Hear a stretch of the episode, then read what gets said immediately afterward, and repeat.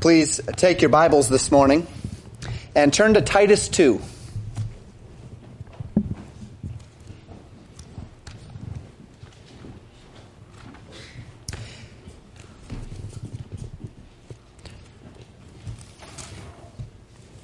Titus chapter 2.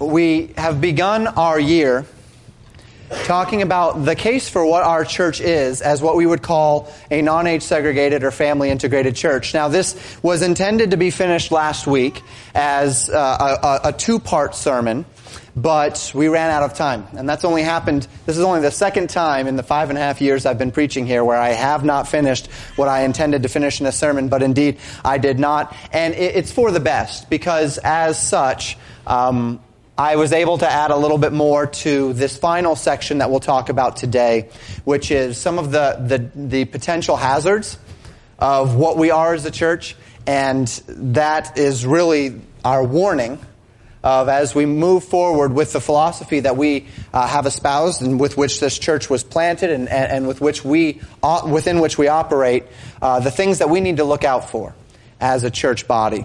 Uh, last time we were together, we talked about um, the fact that really the family integrated ministry model or the model where we don't break up our children into um, separate groups is the historical church model and we trace that through history right we chase through traced through history the fact that really Sunday school is something that began just in the late 1700s. Um, youth group, as we know it today, only began in the 60s, uh, the 1960s, that would be. And so these these elements that have become so prevalent in society today and in the church today are really very, very new to the church. And we talked about some of the problems that we see with age segregated ministry. And as we do so, and, as we did so, let me remind you that we did not present these problems within the context of saying that age segregated ministry is inherently unbiblical or cannot work or, or any of those things. We, we do not espouse what we are as a non-age segregated church to say that everybody else is doing it wrong or that everybody else is being unbiblical. But what we did say, and the foundation that we do lay, is that based upon what we know and what we've observed and, and, and, our study and history and the historical, practical, natural, and theological problems that we can identify with an age segregated model, we believe that the age segregated model as a whole is a hindrance to a child's ability to grow up and mature in the faith as opposed to helping it as a whole. And we talked about this from several different perspectives. First, we talked about the historical problems. And we mentioned that the historical reasons why Sunday school came into being and the historical reasons why youth group came into being are really not virtuous reasons. Sunday school uh, had, had a, a, place, a time and a place and a reason, and that was fine and that was good. It was there as an evangelistic outreach to young people who had no other time to learn how to read or to learn about the things of God. And then as age segregation and, um, and uh, compulsory education became very important in society, uh, that need kind of went away and the evangelistic need remained.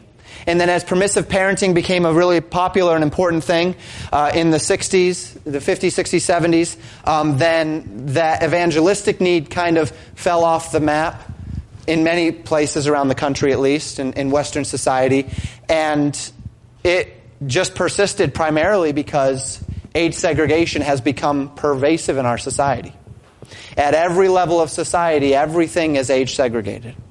And so we talked about the historical problems, and then as we get into youth group, the fact that youth group was created as a part of the Cultural Revolution when young people were alienated from their parents, and instead of the church seeking to reconcile parents and children, the church confirmed the alienation by allowing the youth to be separated from their parents in youth group. And again, we've mentioned throughout all of these things that that is not the spirit of the church today, right? It's not the spirit of age segregated church today. They don't say we're going to have a youth group to alienate our young people from their parents. They don't say we're going to have Sunday school so that there can be a natural division between the young people and their parents and their parents won't know what they're learning. That, that, that's not the spirit of the church as it relates, but we recognize the historical foundations to be semi-problematic. Um, then we talked about the practical problems and those general practical problems with the age segregated method, primarily that when you have an age segregated method, because the children are allotted by physical age, they're not being categorized by spiritual maturity. And as they're not being categorized by spiritual maturity, the young people who get saved and, and, desire to mature from a young age forward, unless their parents are being very active, are not learning in Sunday school. They're not learning in that time. And then those who um, are, are lauded in by age as they interact with their own age group, they're not being uh, encouraged to see the role models of those who are older than them, of those who are pressing toward the mark, of those who have grown past where they are. And then we talked about the natural problems. And the, as we spoke of the natural problems, the primary natural problem is that one that we can see, whether it's whether we talk about age segregated schooling, um, age segregated ministry, is that when a parent sends their child off trusting that their child is going to receive something, whether uh, you send them off to, to a public or a private school to receive instruction, or whether you send them off to a Sunday school or a youth group to receive instruction, you're trusting that those people are, number one, qualified, and then you are also trusting that um, by means of their qualifications, they're going to learn some things. And whether we whether we intend it or not, there is a natural predisposition to lose a little bit of that urgency and responsibility for our own child as we kind of trust that they're going to go, they're going to learn some things, they're going to come back and they're going to be more godly for it, or they're going to be more educated for it. And we, we can, you know, argue those points back and forth or whatever we want to do, but uh, society has revealed today many of these problems even in age segregated schooling, public schooling and such. So we talked about that last time, and, and that's where we had to end. We had to end with the, natural problems. We ran out of time, and we didn't get to get to the theological problem. Now, in my notes um, for this week, as we uh, hit that theological problem, one of the things that I mentioned is that uh, it, it's it's somewhat unpleasant to me that we didn't get to the Bible until then, right? So all of this was kind of historical foundation. I don't like preaching messages that, that, that don't really dig into the Word of God. That's not something that we do around here. And so to have not gotten to the, to, to the Bible until the end of that message was a little bit of a regret of mine. And of course, we didn't even get to get to it last week. And so the theological part we hit today. Now, as we talk about this theologically, and I'll, I'll mention this several times. I remind you, we're not saying that, that the age segregated model is theologically in error by default. But again, we're saying the tendencies toward missing what God has intended the family and the church to do and how they're intended to merge for spiritual instruction is at a disadvantage in an age segregated model. So let's talk about the theological problems that we um, might relate to age segregated ministry. And you're there in Titus chapter 2. We'll begin reading in verse 1. We'll read through verse 8. Bible says, But speak thou the things which become sound doctrine, that the aged men be sober, grave, temperate, sound in faith, in charity, in patience.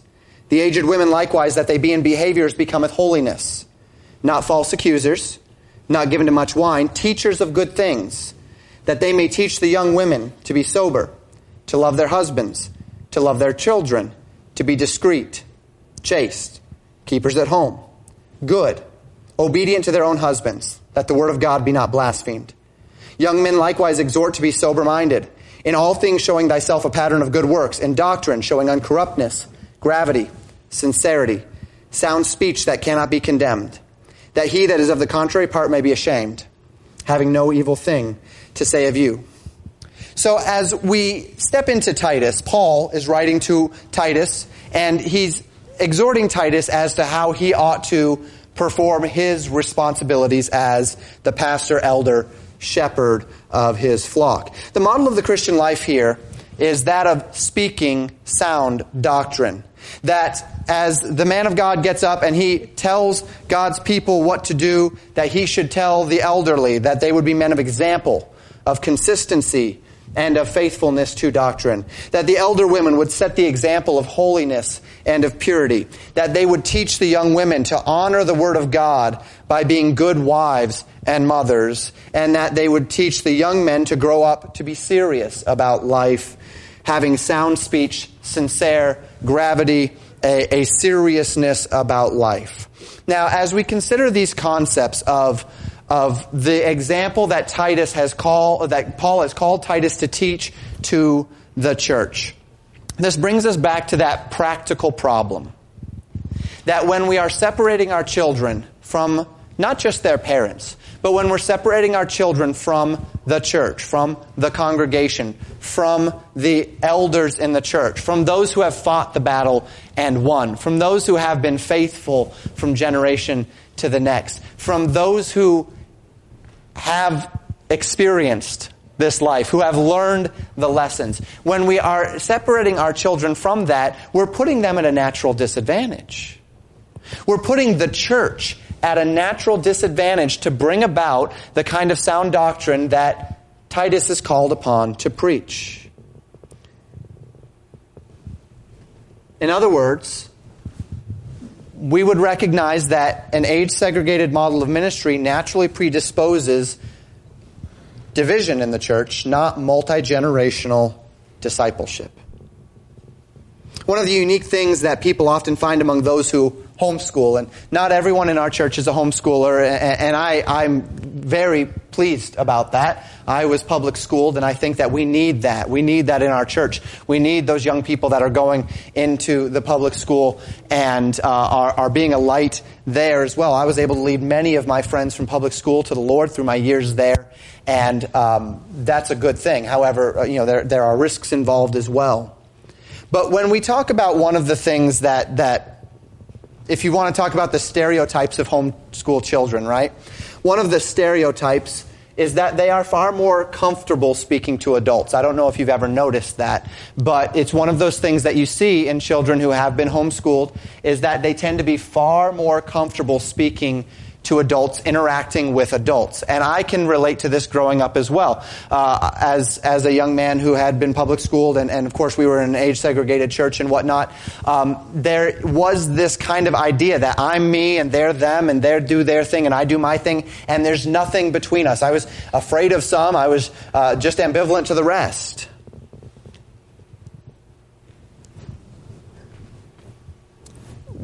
And this is because when we segregate, segregate, our children by age, they learn to see adults as something different. They learn to see adults as an entirely different stage of life, as something that is there, not as something that we are working toward, but as something that we will become one day. And uh, you, you might assume, okay, Pastor, you're stereotyping again. And to a degree, we understand that. That we are broad brushing here. We're looking at tendencies and trends. There's always the, the exceptions. There's always churches that do things right. There's always schools that do things right. There's always parents that, in the midst of these difficulties, can still help their children, can still be active and involved in their children's lives. So I, I make no, um, I, I don't pretend that I'm not broad brushing here. But if you look at cartoons, I don't know if any of you have, have watched children's cartoons. Maybe you've avoided that for a long time. How do children's cartoons paint adults? If it's from a child's perspective, the adult is just that, I mean, effectively a foreigner, an alien, the authority, right? That, that is how adults are painted. That is how adults are portrayed. And that's not a accident. That's not a coincidence. It is that way because that is what society has formed in our children. That is what age segregation forms in our children. That is what our children relate to. This idea that adults are this and we're this and, and there's a separation between us and we don't mix the two. That is what our society has become. We are an age segregated society from beginning to end, from top to bottom. The whole of society has been segregated by age. And that's not a healthy thing. Rather than see elders as role models, as seeing these elders as their desired end, they, they, they are either ambivalent or they, or they fear them. And yet our elders are to be the example to the younger. The younger are to look up to them, to aspire unto them. How is the church to look? Well, Paul says this in 1 Timothy 5, 1 and 2. Rebuke not an elder, but entreat him as a father. and the younger men as brethren, the elder women as mothers, the younger as sister, uh, excuse me, yes, the younger as sisters, with all purity. As Paul commands Timothy here, he says, in the church, the church is to look like a family.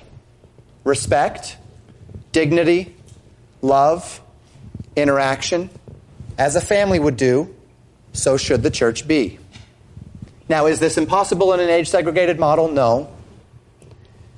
But does it work against these goals? Well, that's our contention. That's where we stand. That the age segregated model predisposes separation between those that should be brought close together, predisposes alienation rather than cooperation.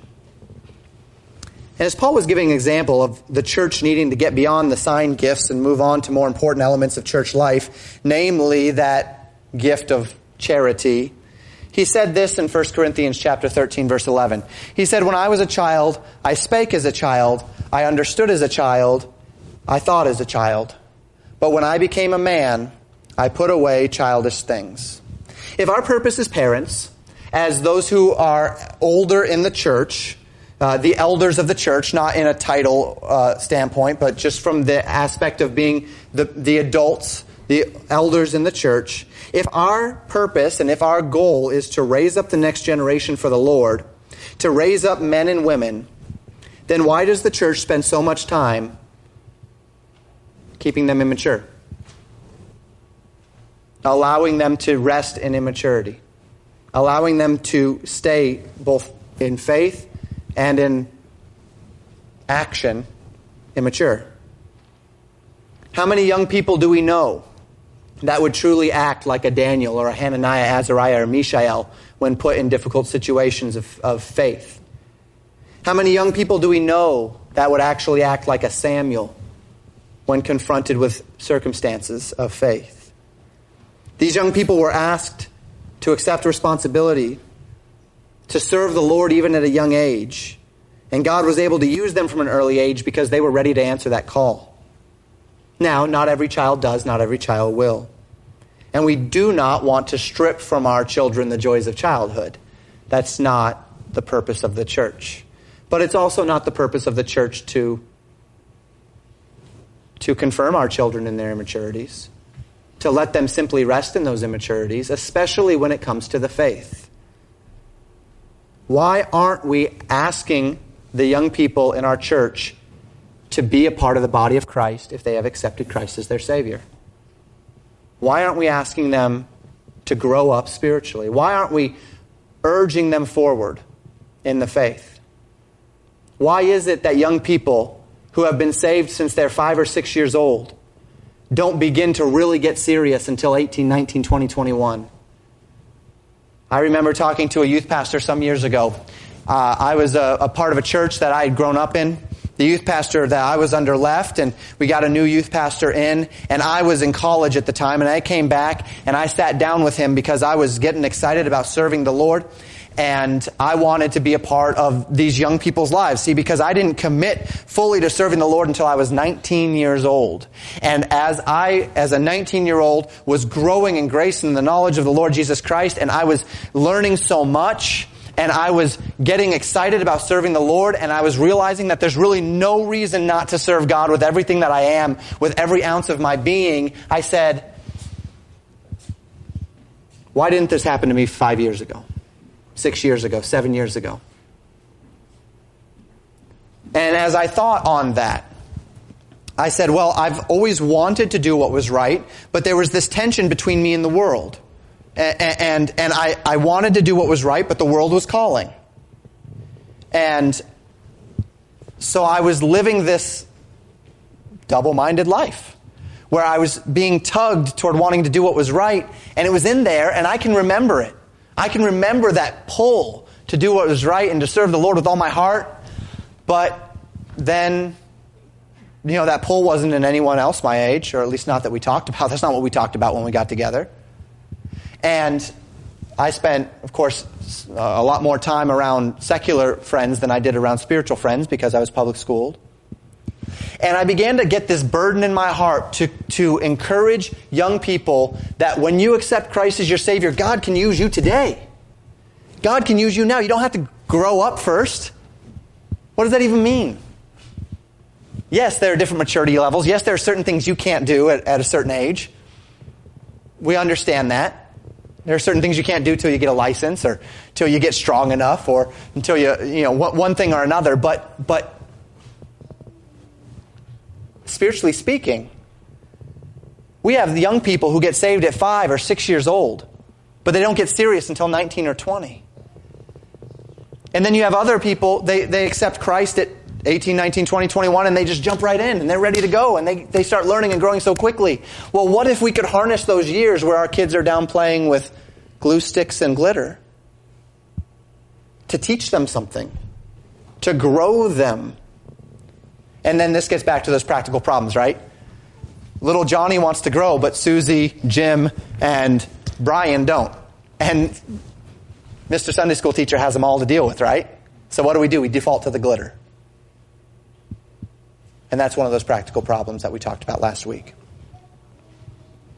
Paul says, When I was a child, I spake as a child, I understood as a child, I thought as a child, but when I became a man, I put away childish things.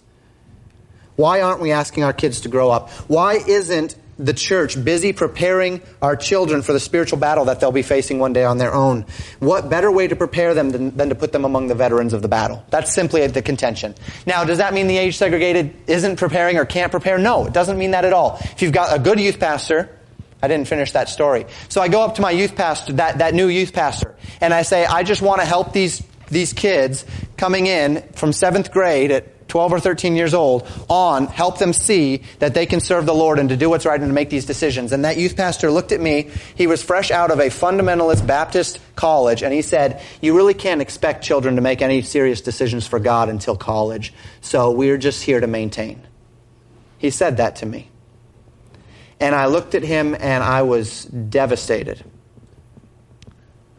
And I realized there's something seriously wrong with church today. When a young man goes to army boot camp, he's not learning from other rookies how to fight the battle, is he? He's learning from the veterans what they're going to face on the day of battle. He's getting prepared by people who have been there and who have done that. They, then after boot camp, they're not put into an entire unit of rookies, are they? They're put into a unit of seasoned veterans, if it's at all possible, so that those veterans, those warriors can get them up to speed. It's not about their age, it's about their knowledge, it's about their ability, it's about their experience. The veterans keep the young guys from getting themselves killed, just like some veteran used to keep them from getting themselves killed. That's, that's, how, that's how warfare works. You hope that you have enough experienced guys. That's how business works too, right? That's how every aspect of our, of, of real life works. You hope that you have enough experienced guys that you can take the rookies and put them with someone with experience so that they can learn the lessons the easy way instead of having to learn it the hard way. But we don't do that in church. If we don't allow the rookies to mix with the veterans, how will the rookies grow? Or how much slower will they develop?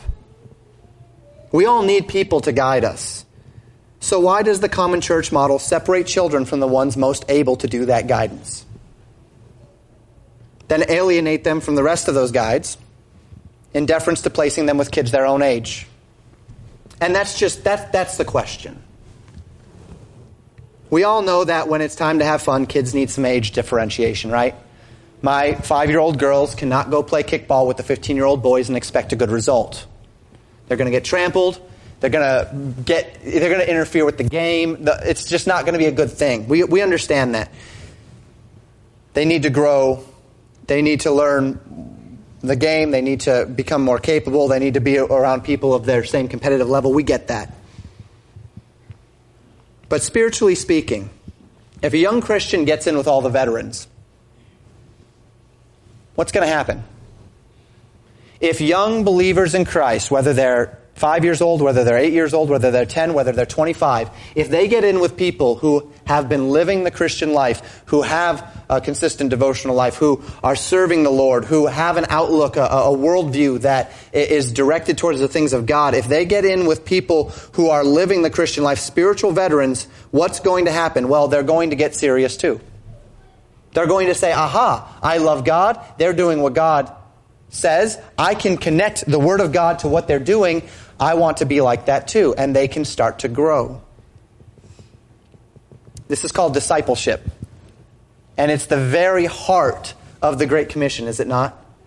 In Matthew 28. Go ye therefore and teach all nations. That word, make disciples of all nations, baptizing them in the name of the Father and the Son and the Holy Ghost, teaching them to observe all things whatsoever I have commanded you. It's the very essence of the Great Commission is discipleship.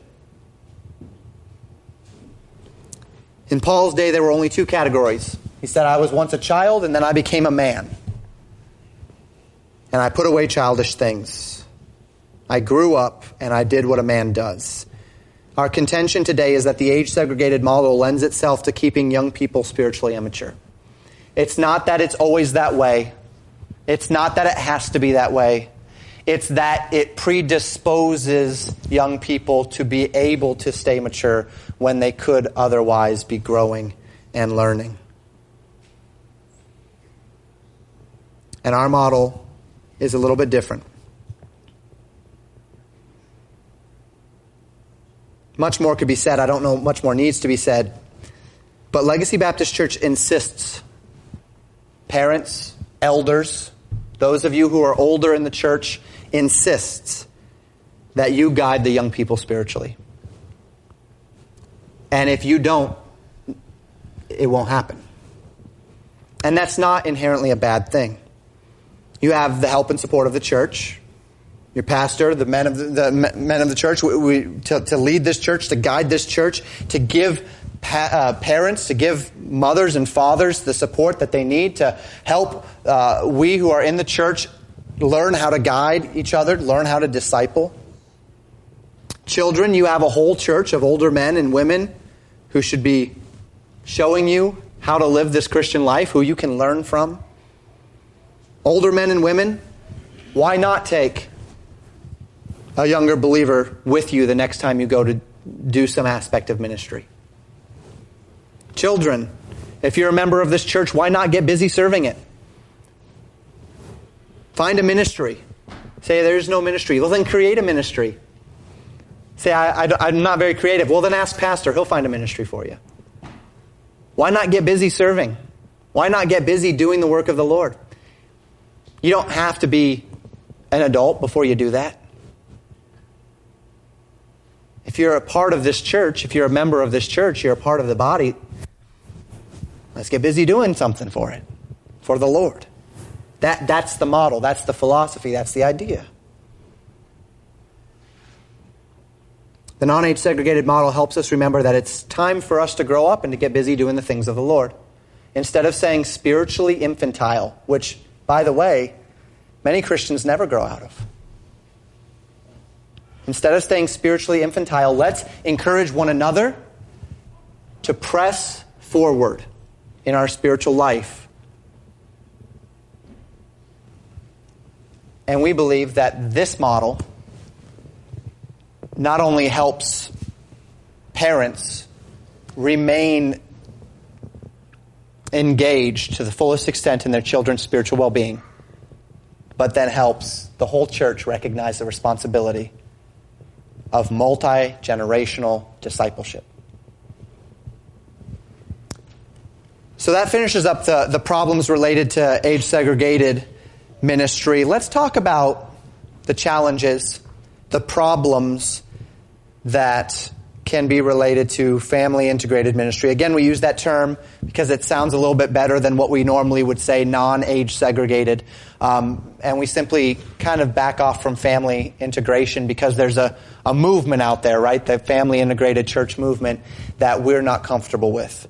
And that's the face of the movement. So we just, we don't really label ourselves family integrated, though in m- most cases that's, that's an appropriate term for us. These problems exist in every church that we're going to talk about. But the nature of the non-age segregated model, particularly as it relates to the non-age segregated model at this time in history, in other words, as a, a model that is a minute percentage of, of churches in the Western world, uh, brings about some unique concerns and some unique difficulties that we have to fight through. A hundred years ago, we may not have had to have fought through these uh, as one of the majority of the churches in the Western world not having Sunday school or not having youth group. But now we do. And we're going to talk about several of these problems that you and I have to look out for. You and I have to contend with in our own hearts and in our church because of the model that we have at this time and at this age. And the first one of these challenges, the first one of these problems is simply, I'm calling it enfolding. There's a true danger among non-age segregated churches that the people in the church begin to enfold into themselves. Uh, this is not so much a natural side effect of the non-age segregated model. As a matter of fact, you would think that if we're all interacting with each other on a more um, on, on a more level basis, where children are interacting with adults and adults are interacting with children, you would think that we would be more comfortable reaching out, right? But there's a problem with this particular day and age that causes us to unfold. And this is a well-known phenomenon for those of you that are homeschoolers. It's been a well-known phenomenon among homeschooling families uh, for several decades now. Because we're so different from the world around us, the temptation is to only interact with and invest in people who are like ourselves. They're the ones we relate to. They're the ones we're comfortable around. So we, we really are just not comfortable outside because our thinking, our way of thought is so different. And so we're tempted to enfold into ourselves. However, in doing so, we violate the very essence of our call as believers. Paul speaks to this natural human instinct in 1 Corinthians 5. Now, in this case, he's speaking about uh, the difference between believers and unbelievers and how the church interacts with them. But he says this in 1 Corinthians 5, verses 9 through 11, and we can draw a principle out of this. He said, I wrote unto you in an epistle not to company with fornicators, yet not, all, not altogether with the fornicators of this world, or with the covetous, or extortioners, or with idolaters, for then must ye needs go out of the world. But now I have written unto you not to keep company if any man that is called a brother be a fornicator, or covetous, or idolater, or railer, or drunkard, or, an extortioner, with such an one know not to eat. So um, Paul is speaking of church discipline here. He's speaking of how the church is intended to operate, and as he does so, he says, "Look, when I told you not to company with fornicators, I didn't mean not to company with people in the world who are that, because that's who they are." They, they, they, are dead in their trespasses and sins. And if you were going to not have company with people who are sinning, but they're dead in their trespasses and sins, then you simply can't be in the world. And then what do you do? Well, you go live in a monastery around people that are like you for the rest of your life and you have no interaction with the world because to interact with the world would be to interact with sinners because they are sinners by nature. He said, that's not what I was talking about. When I was instructing you, I was instructing you if there are people in the church who claim to be believers, but they're walking contrary to sound doctrine, you separate from them, and this is church discipline. But do you see the principle here? Paul says you can't come out from the world. You must be around the world. I don't want you to leave the world. And we can have that temptation in the non-age segregated model that because we're so different and we understand each other and we think so alike, that we enfold into ourselves and we just become this little island that that has a wall around it that nobody gets to come into or out of unless you're like us because we just we, we, we don't relate to anyone else. We don't we, we, we don't want to be around anyone else. We're trying to protect our children from that. We're trying to protect our families from that. We're trying to protect our church from that. And and in doing so we can get out of balance Paul rebukes them for having this idea that we are going to separate from the world for their sin. For indeed, how can we reach a world we never touch? When Christians are looking for a church in this generation, one of their top priorities is what? programs, right? Programs. We've had many people who have come and go from this church and they say, What programs do you have? And we say, Well, we don't. And they say, Okay, thank you. And then they move on. Do you have a program for my kids? They're convinced that the church which doesn't have programs is a church which doesn't care about children. And this is a difficult thing for we who, who truly have assumed the mindset of non age segregation because what we try to express through our model is that we don't exclude programs because we don't care about kids. As a matter of fact, from our perspective, quite the opposite. We exclude programs because of how much we care about our kids. But to express this means we must be willing to listen, they must be willing to listen. This is not an easy thing. What's easier? Just to enfold, right? To find people like us, to be with people like us. They already get it, they already understand. Just enfold. I can re- I often receive this even among pastors. I have many pastors who have deeply questioned our model, and they they uh, assume that because I uh, espouse this particular model of the church, that I just plain don't care about kids that I have no interest in children, that I have no interest in the next generation of the church, that I am effectively abandoning the great commission of multi generational discipleship because we don't have things for our children. And it's a difficult thing to try and convince people that, that, that it's the exact opposite in our minds. And because of these battles, not just uh, among the world, but even among the church, we can be tempted to enfold. But this cannot be. If we are not in the world, we cannot reach the world. If we are not among other believers, how can we, through Christian fellowship, have valid, good discussions to get to what is best for the church? But the world sees us as so different, and indeed many in this world are so opposed to us that it's natural for us to want to unfold. We dare not, though. We must keep a healthy balance of loving interaction among one another, building each other up in the faith, but always reaching out to those who are not like us. They don't understand the method or they don't understand the philosophy and interacting with them so that we might share our convictions, so that they can share ours, and so that we can all become better for Christ. Secondly, evangelism. One of the other problems that family integrated or non-age segregated churches tend to struggle with is evangelism. And this uh, it kind of goes hand in hand with the idea of enfolding. Uh, they're, they're in many ways two sides of the same coin. Evangelism is difficult work, isn't it? It's difficult work. You have to tell others about Christ. You have to lead others to Christ. Then you disciple them into solid, self-sufficient, reproducing believers in the gospel. And that's not an easy thing. That's a difficult thing to do. It takes time, it takes effort, it takes patience, it takes true commitment.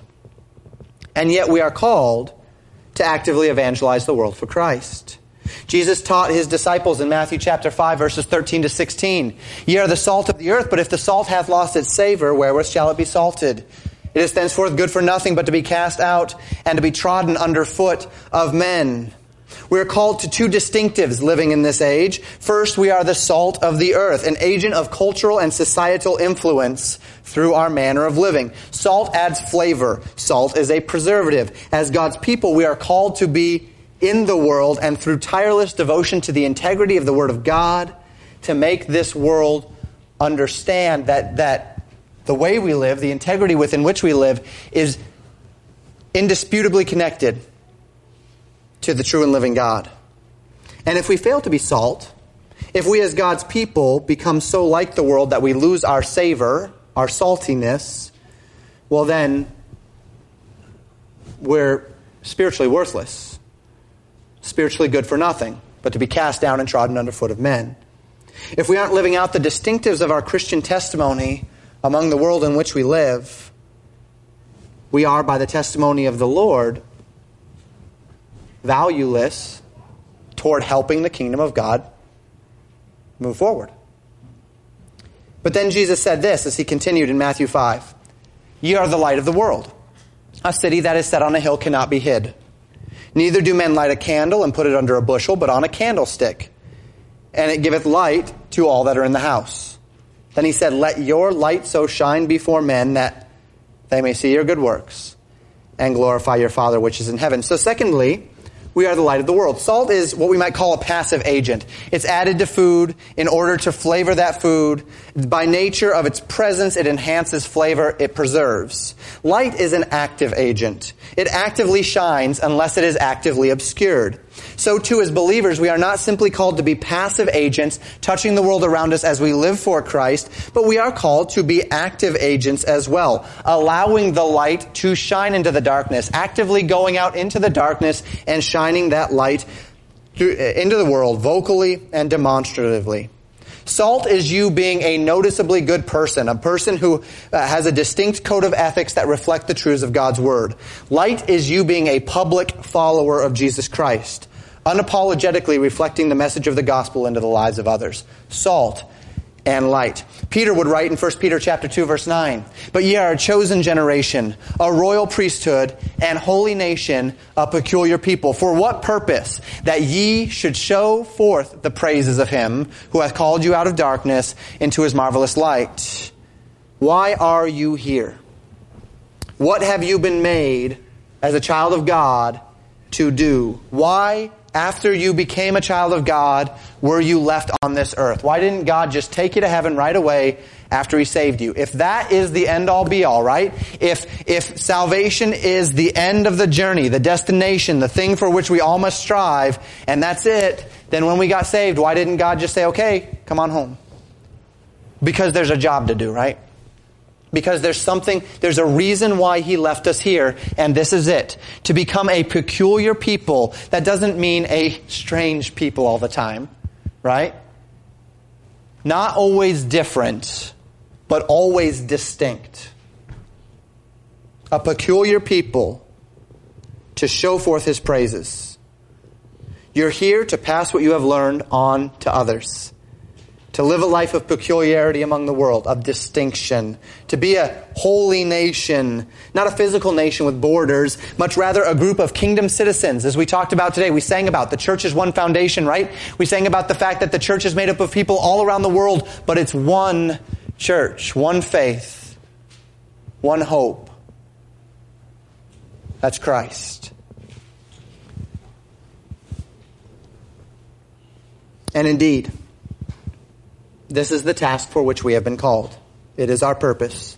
We reflect the values and ideals of our homeland into the lives of those who are here. First our children, then our communities, then our regions, and into the world, because this world is not our home. We are strangers and pilgrims on our way to our home. We reflect the ideals of our homeland, not the ideals of the land through which we're passing. So Peter would go on to say in verses 10 through 12, which in time past, speaking of us as a church, which in time past were not a people, but now are the people of God, which had not obtained mercy, but now have obtained mercy. then he says this, Dearly beloved, I beseech you as strangers and pilgrims, abstain from fleshly lusts which war against the soul, having your conversation honest among yourselves in your monasteries where no one can see you that's not what the Bible says. Hidden behind the stained glass walls of your church? That's not what the Bible says. That ye may have your conversation honest among the Gentiles, the unbelievers. That whereas they speak evil against you as evildoers, they may by your good works, which they shall behold, glorify God in the day of visitation. God has not called us to enfold he has called us, much to the contrary, to evangelize. He has called us to expand, to reach out, to win others, not to our way, not to our way of thinking, but to Christ. To Christ. We don't go out as evangelists of a non age segregated model, even. That's not what we do. That's not what we're here to do. We're here to go out and evangelize Christ. And then, as with many different churches, you make a case for why you believe what you do best aligns with what Scripture is. And then we decide that through prayer with the Holy Spirit's help, through experiences and understanding, and we move forward for Christ. We don't call others through manipulation, through insistence, but through a life which act, act, accurately reflects the truths of God's Word and which boldly proclaims those truths when the opportunity arises. So we declare the truths of the gospel and we seek to show people the difference between error, between truth, through the difference between the world and the church of Christ. And as a whole, this is already challenging. I mean, all Christians face this challenge, especially in this age. And we are in perhaps one of the most difficult ages ever for this challenge. Never has it been easier to huddle away. We don't really have neighbors anymore, right? Communities really aren't, aren't a big deal anymore. And even if we did, we would be so very different from them, not just because we're believers, but because as believers, then we take this extra step in this non age segregated model. Christians have always lived as foreigners in the world. But we live not just as foreigners in the world, but because of our particular ideas, we can live even as foreigners to much of the church. Not in doctrine, but simply in practice, in method and philosophy. And if we aren't careful, we can become so defensive about who we are and what we are that we just get tired and we don't want to talk about it anymore. And instead of that extending only to our defense of, say, the philosophy that we would hold, or defense of the ideologies that we have come to respect, it becomes all muddled together and we just stop telling anyone. We just get comfortable being around people that agree with us, that think like we do. And that's not what God has called us to be. And really, it's not healthy. So we face these challenges. Some are touched more, some are touched less. There are certainly people more predisposed to a zeal for evangelism, other people that are less disposed. But characteristically, it has touched those of our model in a deeper way, and we must resist this. And this is, by the way, one of the primary reasons why we have the assembly of believers. We come together as a church on Sunday morning and Sunday evening and Tuesday night, and if I can put it this way, we recharge our batteries. We come out of the world into the church and we find that place of rest, that place of peace, that oasis. And then after we get recharged, after we find rest and rejuvenation, we are called to go back out into the world and fight the battle. Church is intended to be a place of rest. It is intended to be that place where we're reminded that we're not alone, as we so often feel. That we're not the only one, that it's not just us out here. And then we ha- can have confidence to go out and to put ourselves out there, knowing that in doing so we might face some scorn, we might face some ridicule, we might face some hatred. But you know what? That's okay because that's what we can expect. That's what our Lord, that's what our Lord received. But then we come back together to a group of people that do understand what the Word of God says, that do agree with us in faith and practice. And we can recharge we can be rejuvenated. So we're called by God to evangelize the world. And in a model which draws, which can, ought to draw us all so close to each other, to be a, a family as a church and to interact with one another on, on, such a level where children are interacting with the elderly and the elderly are interacting with the children and, and it draws the church together in that way, we must maintain an eagerness to win others to the truth of the cross. Considering these two points together, enfolding and evangelism, I hope, uh, I'm sure you can see how, how closely they relate. We dare not just enfold into ourselves. We dare not lose our zeal to evangelize. We dare not begin thinking that anybody who doesn't think the way we think, uh, any other church that doesn't do what we do or think as we think or, or implement what we implement is a problem. We cannot go there. We cannot be there. It's simply not a valid way to live. Church demographics. We have two more to get through. Church demographics is our third uh, problem or, or potential problem here. The idea when I say church demographics is a danger that we face is the possibility of becoming so family oriented that those who do not have a family feel underserved or feel left out. Whether that is parents without children, single men, single women, the elderly, youth who come without their parents. There's a, a real potential for them to feel as though they are underserved in our churches. A church which is so heavily reliant upon the family will be tempted to ignore everyone else. But we must remember that Jesus Christ did not die for families. Jesus Christ died for individuals. And as we minister to our children, we must look outward to serve the needs of those in our midst who don't fall into that bracket. And that can be something that falls away in a non age segregated model. Back at the end of our family series last June, I preached a message, I believe it was a Sunday evening message, called The Doctrine of Singleness.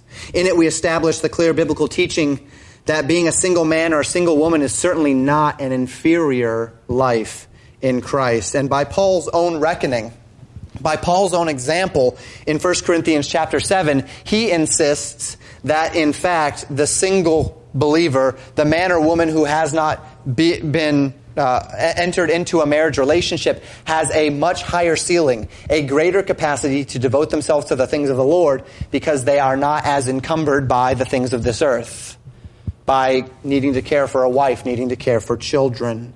Paul insisted throughout 1 Corinthians 7, based upon the persecution of the time, that those who were able to do so without falling into the sin of fornication should remain unmarried and devote their lives wholly to the things of God. Now it goes without saying that God loves families, right? That is God's desire. It's his design to pass the faith from one generation to the next. But it is perhaps sufficient for us to say that to ignore, to scorn, or to otherwise demean single men or women in the church is to ignore, scorn, and demean those for whom Christ died.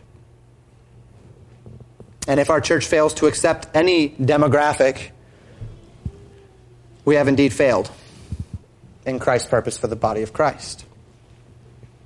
So, whether we're talking about young people, uh, whether we're talking about single men and women, or even our elderly, we live in an age that has no regard for the elderly.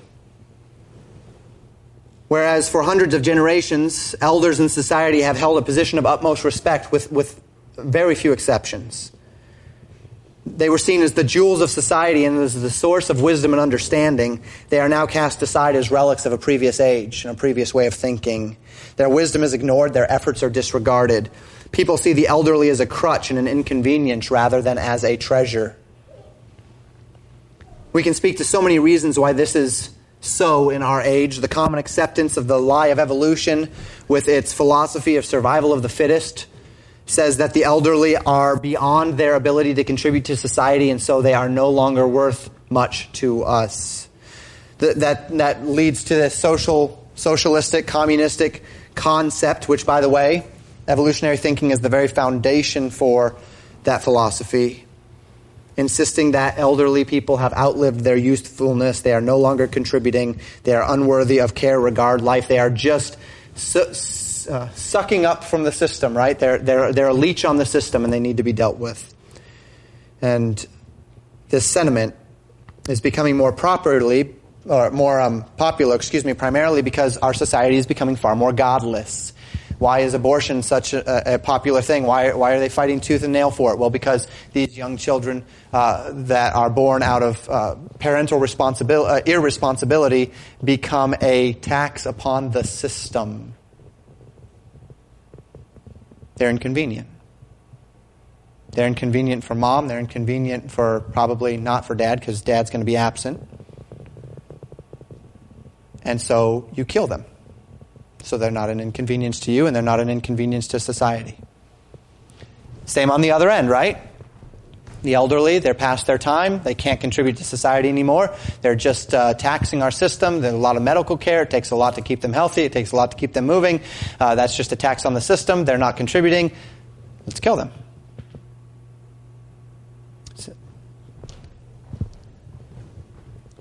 But in every corner of the biblical record, we find the elderly to be worthy of our honor and respect.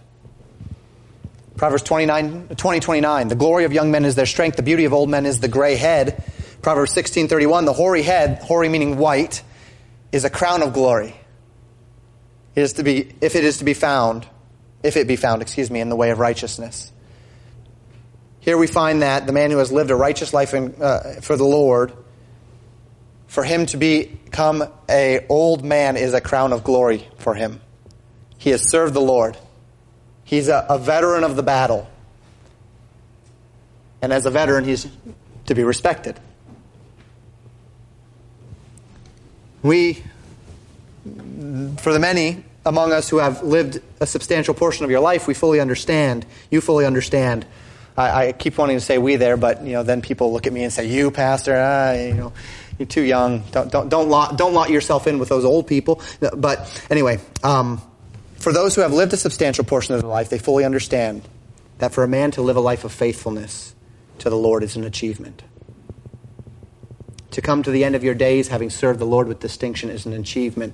These people are not people to be disregarded. They are people to be cherished, to listen to them, to grow, and to learn from them.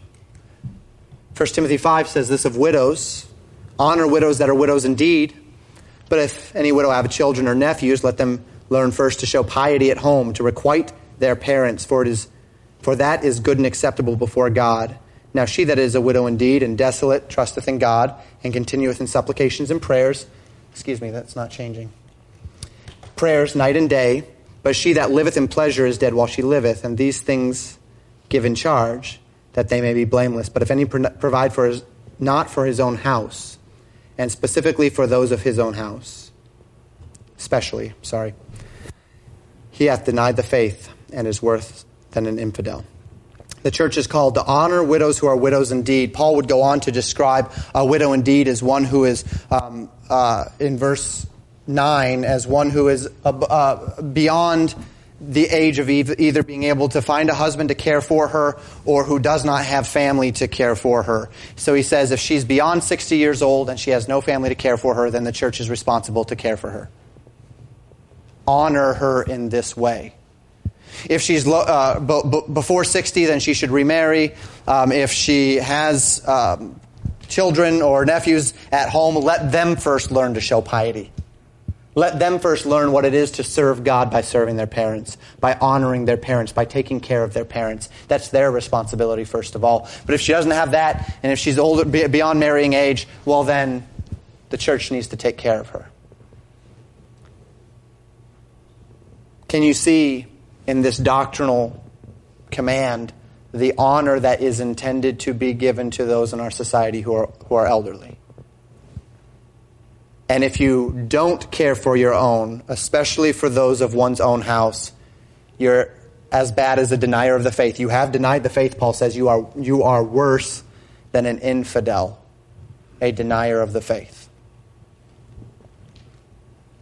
All of this simply reminds us that God cares about more than just families, right? Every demographic in society matters to God because people matter to God. And if people matter to God, then people need to matter to us. And if sinners matter to God, then sinners need to matter to us. And if Jesus said, as he did in Matthew 19, 14, suffer the little children, forbid them not to come unto me, for such is the kingdom of heaven, then we need to not for, forbid the children. And if we find, as we do in 1 Timothy chapter 1, verse 15, uh, that this is a faithful saying and worthy of all acceptation that Christ came to, uh, into the world to save sinners, then we need to be caring about sinners. And if we find, as we have explored already, that the church is called to love the single Christian and the elderly and, and, and every demographic, well, then far be it from us to marginalize any of them in our church. And this can be a temptation in a non age segregated model that we must avoid. One final danger the final danger that comes from this model is authority. This is perhaps the most interesting of challenges. Many families join the family integrated movement or the non-age segregated movement because they see a tremendous lack of, of leadership in the church today, and particularly, if we may say, a, a tremendous lack of encouragement for men to lead their families and for men to lead the church both of these situations, uh, in situations uh, where, where men are not leading their families or where men are not leading the church, are, um, are not God's design. Many churches are almost entirely female led and are centered entirely around children for church. Both of these are unbiblical. We'll talk about this in a couple of weeks as we pinpoint it a little bit more. But Isaiah 3 tells us two of the surest signs of judgment that God cites in Israel when Israel was about to be taken into captivity was that the women lead and the children are tyrants over, over the society. Isaiah chapter 3. Verses 12 and 13. As for my people, children are their oppressors, and women rule over them. O my people, they which lead thee cause thee to err, and destroy the way of thy paths. The Lord standeth up to plead, and standeth to judge the people. Children are their oppressors, and women rule over them. Sure signs of an apostate society. We'll talk more about that as I mentioned.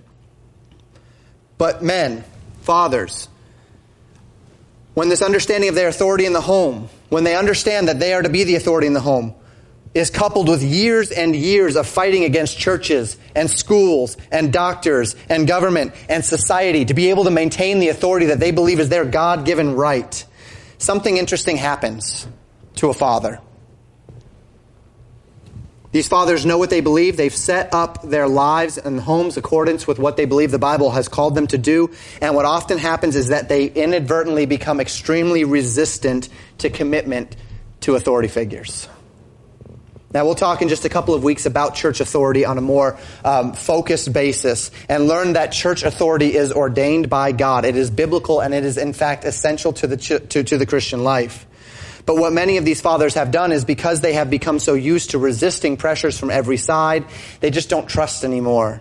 They won't commit to a church because they're always ready to leave at the first sign of conflict or at the first sign of doctrinal discrepancy, confusion, aberration. They're ready to bail.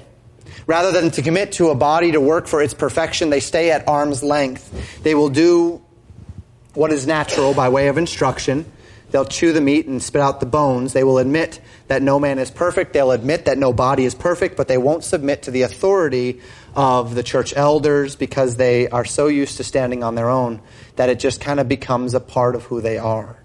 Not necessarily intentionally or, or by, by dogmatic rule, it's just kind of the, the way it is. And you say, well, Pastor, can you quantify this? O- only by being in the movement. Only by being around it.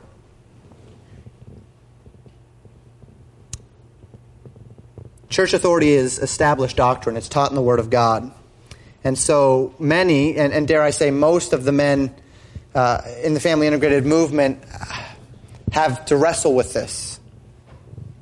And there are many, I wouldn't say most, but there are many who have simply chosen to reject church authority.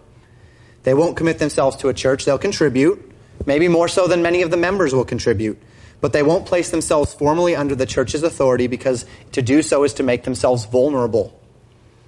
And this is an imbalance created in the heat of battle as fathers fight for the right to lead their families in a culture and even in a church which has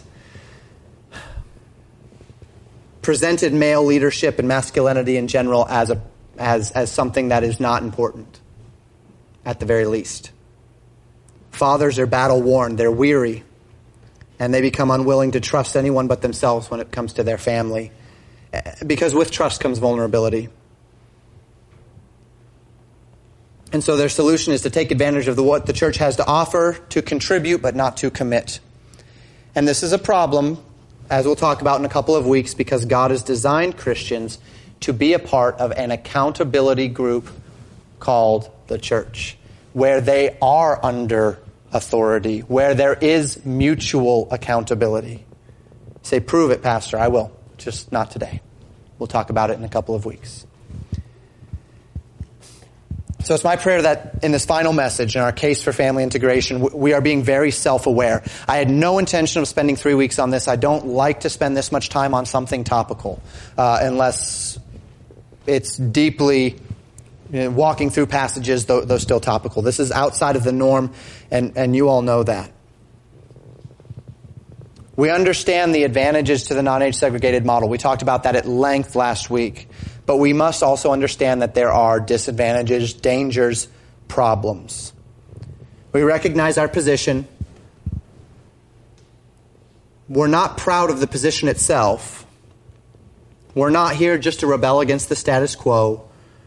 Not because we think we know something the rest of the church does not, and that makes us special or better or superior. We, we are here and we are doing what we're doing simply because we believe it's best. But we must understand that there's work to be done. And there is work to be done. We're part of a very small number of churches in this age attempting to, if I can put it this way, reinvent the wheel to get it back to what it was before 60 or so years ago. But we do it because we think it's best. Best for families, but also best for the church, for the health of the church, for multi generational faith building from one generation to the next. And we believe this not because we have thought of every contingency or because it doesn't present its unique challenges, but most decidedly because we believe that it most clearly reflects the biblical model. And if it does indeed do this, then it gives us the best, the best chance at aligning ourselves with God's revealed word. And when we align ourselves with God's revealed word, that gives us the best chance at spiritual success. The best chance to see our children grow up and pass the faith on from one generation to the next. To be strong in the faith. To become what Christ would have them to be. And that's what we desire. That's what we're longing for. We're longing to see every young person in this church far from what the statistics are saying, which is that three out of every four children are leaving the church today. Three out of four. We desire that 100% of the young people that are in here today would be able, through a life lived of of multi generational discipleship, where they're seeing men and women who have fought the battles and won the battles and have seen Christ work, truth validated in their lives as they hear it and as they serve and as they live it, so that by God's grace, 100% of the young people in this group will grow up to serve the Lord with all their heart, with all their soul, with all their might. Deuteronomy chapter 6 verse 5, right? That's the goal. That's the desire. And this is simply the way we've we, we believe it's best to do it. And that's the case that I've presented here over these past three weeks. Why we believe it's best, but where we need to go from here. The trials, the trouble, troubles, the challenges that we face. And they're not insurmountable, but we need to know they're there so that we can guard against them. Let's pray. Father, we thank you for your word. I pray that as we studied it today, looked into these verses, sought to draw out the principles therein that it would have been clear. I know there's some folks that haven't been here for all three messages. Uh, I know that there's some folks who, who aren't necessarily sold on our model of ministry, and all of that is fine. But we pray that you would help each of us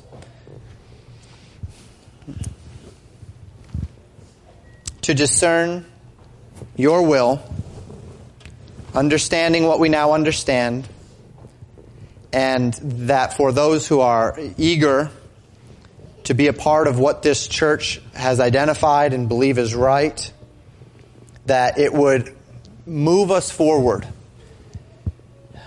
to uh, greater opportunities to minister, to evangelize, to help our children transition their faith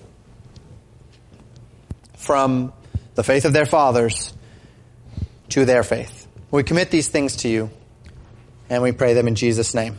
Amen.